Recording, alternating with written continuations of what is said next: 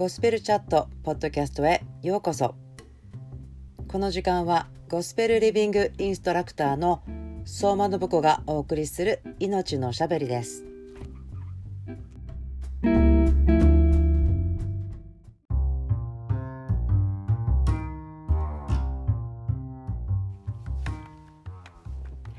はい皆さんこんにちは。ゴスペルエッセンスライフの相馬信子です。今日は2020年3月8日ですけれども実は主にチャレンジされました。ので23日間ポッドキャストチャレンジ今日から始めていきたいと思っています。まず第1日目ですけれども何をおしゃべりチャットですからおしゃべりしようかなと思ってた時に私の個人的な今年2020年の、えー、いただいた聖書箇所でもあるんですけれどもやっぱりここベースでしょっていうところでですね信仰と希望と愛ということをこの23日間のチャレンジの多分こう中心的なセンターになるんじゃないかなと思ってることなのですね。なのでコリント第一コリントですけれども13章読んでみたいと思います。たとえ私が人の威厳や見つかりの威厳で話しても愛がなければ騒がしいドラやうるさいシンバルと同じですたとえ私が予言の賜物を持ちあらゆる奥義とあらゆる知識に通じていてもたとえ山を動かすほどの完全な信仰を持っていても愛がないなら私は無に等しいのです。たとえ私が持っているもののすべてを分け与えてもたとえ私の体を引き渡して誇ることになっても愛がなければ何の役にも立ちません。愛は寛容であり愛は親切です。また人を妬みません。愛は自慢せず高慢になりません。礼儀に反することをせず自分の利益を求めず苛立たず人がした悪を心に留めず不正を喜ばずに真理を喜びます。すべてを耐えすべてを信じすべてを望みすべてを忍びます。愛は決して耐えることはありません。予言なら廃れます。威厳ならやみます。知識なら廃れます。私たちが知るのは一部分。予言するのも一部分であり完全なものが現れたら部分的なものは廃れるのです。私は幼子であった時には幼子として話し幼子として思い幼子として考えましたが大人になった時幼子のことはやめました。今私たちは鏡にぼんやり映るものを見ていますがその時には顔と顔を合わせて見ることになります。今私は一部分しか知りませんがその時には私が完全に知られているのと同じように私も完全に知ることになります。こういうわけでいつまでも残るのは信仰と希望と愛。これら3つです。その中で一番優れているのは愛です。はい。愛の話ですよね。この、えー、4節からうんと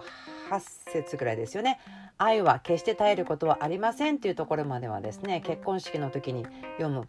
箇所ですね。結婚ってリアルですよね。すごくや,、えー、める時も健康な時も貧しい時も止める時もあなたの伴侶として私自身をあなたに捧げますということを神の前で誓うんですよね。まあ愛がここから現れるといいなと思う今日この頃ですけれども結婚ってとても大事ですね。私はですね最近神様との契約のことをよく考えるんです。前よりも頻繁に、えー、生産式をしているので契約ということとかコミットメントということ。そしてこの契約の内容が、まあ、結婚ということから見たらすごく実は本当は重い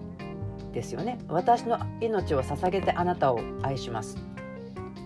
私のことじゃなくてあなたのことを優先にしますということだと思うのでというか本で読んだのでわあこんなことだったんだねって思って驚いているんですけれども主と私たちが受け取っている主から私が受け取った契約はすごいんですこれ。私の敵は主の敵。私の必要は主の必要というところにも自分が入れられているんですね。そのことに気がついてこれは愛が実践されてると。本当に驚いてそしてこの契約ということの中においてのこう啓示ですね。精霊様によって知らなかったことがとてもたくさん示されているので今までと全く違った安心とか信頼。だから約束されたことを本当にイエスはするんだやる気なんだっていうのを違ったボキャブラリーで見ることができてるんですね。やっぱり言葉が違うと理解できることってとっても違うと思うんです。特に契約とか愛っていうのは私たちの目の周り目の前身の回りにあるといえばあるんですけど聖書で使われてる意味とか神様が意図してることとはあ全然違うんだねっていうことがたくさんある時代なので私たちが主が言っている意味が何なのかな？聖書に書いてあることの意味ってどんなに深いのかな？っていうことをですねこう知らされることすごく、えー、感謝なことですね。私がこの愛ということを考えた時に一番あやっぱりこれでしょと思うのはですね自分が愛されている100%無条件に受け入れてもらっていて愛されていること。そして神様は聖なる方で全て私たちのことを知っていてなおかつ決して私たちは裁かれないし決してネガティブな思いを神様から持たれないということをですね信じることってすごいチャレンジだと思ってるんです。でも愛されてるということの中に成長していくとあ本当だということが分かってきます。この愛愛されているということも人間界で私たちが使っていることを経験していることとは全く違うボリュームというか全く違うえ別の国のお話別の惑星のお話のようにだんだんわーって分かってくるものじゃないかなと思うんですね。少なくとも私にとってはそうなんですけれども自分が100%愛されているそのことを皆さんは信じていますか？信じてください。信じましょう。私もまだまだ成長途中なんですけれども自分が愛されてる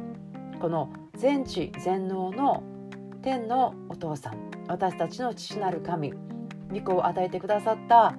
天地の神この方が私たちを100%本当に愛してるっていうことにギュッとしがみつくというか握っていく。そしてその中にとどまっていくとですね周りのいろいろな今パニック状態とか恐れとか全く先がわからないこれっていう状況があったとしても違うことを見ることができますよね。私は愛されてるから神は約束を守ってくれる。その神の約束は私に適用されるって書いてあるけど本当にそうだ。なぜならば自分は愛されてるから。っていうふうに私の思考回路は最近取れるようになってきました。以前から愛されてるうん信じてますよそして神様は誠実ですよっていうことは知ってましたけどこの2つのことが自分の頭の中でつながっていなかったので多分心の奥底では自分に神様の約束が成就することはあってもないこともあると思ってたと思うんですね。自分の過去の痛い目にあったことや過去の期待通りにいかなかったことそれらを経由して私が期待していたことはあの人たちにはあの約束は成就してるけど私はそうじゃないだから自分で頑張らなければいけないなんかそういうですね、まあ、これいわゆるえ孤児のマインドセット孤児の例によって考えたり、えー、推測したりですねこう、えー、フィルターしてる感じるいろんなことをしてるとできてしまう思考回路なんですけどそこから考えていたんですね。でも多分過去数年数ヶ月特にそうですね今年に入ってからなんですけどもあ本当に私愛されてるから神の言うことを全部信じていいんだ。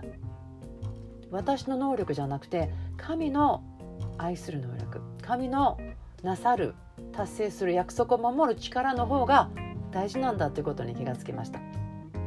ですから私たちは愛されるということの中にもっと深く入っていくシーズンが来てると思います。はい。チャットなのであんまり長くダラダラしたくないので今日はこれぐらいで終わりたいと思いますけれどもこれからしばらく合計23日間今月いっぱいですけれどもどうぞよろしかったらお付き合いください。イエスと皆によってこれを聞いてくださっているあなたが100%愛されていることをあなたが信じたいという願いまた信じてるよというあなたがもっと深くそれを体験するそのことがドアが開かれていくことをイエスの皆によってあなたの上に祈ります。宣言します。そしてそのことを信じます。感謝します。ではまた明日お会いしましょう。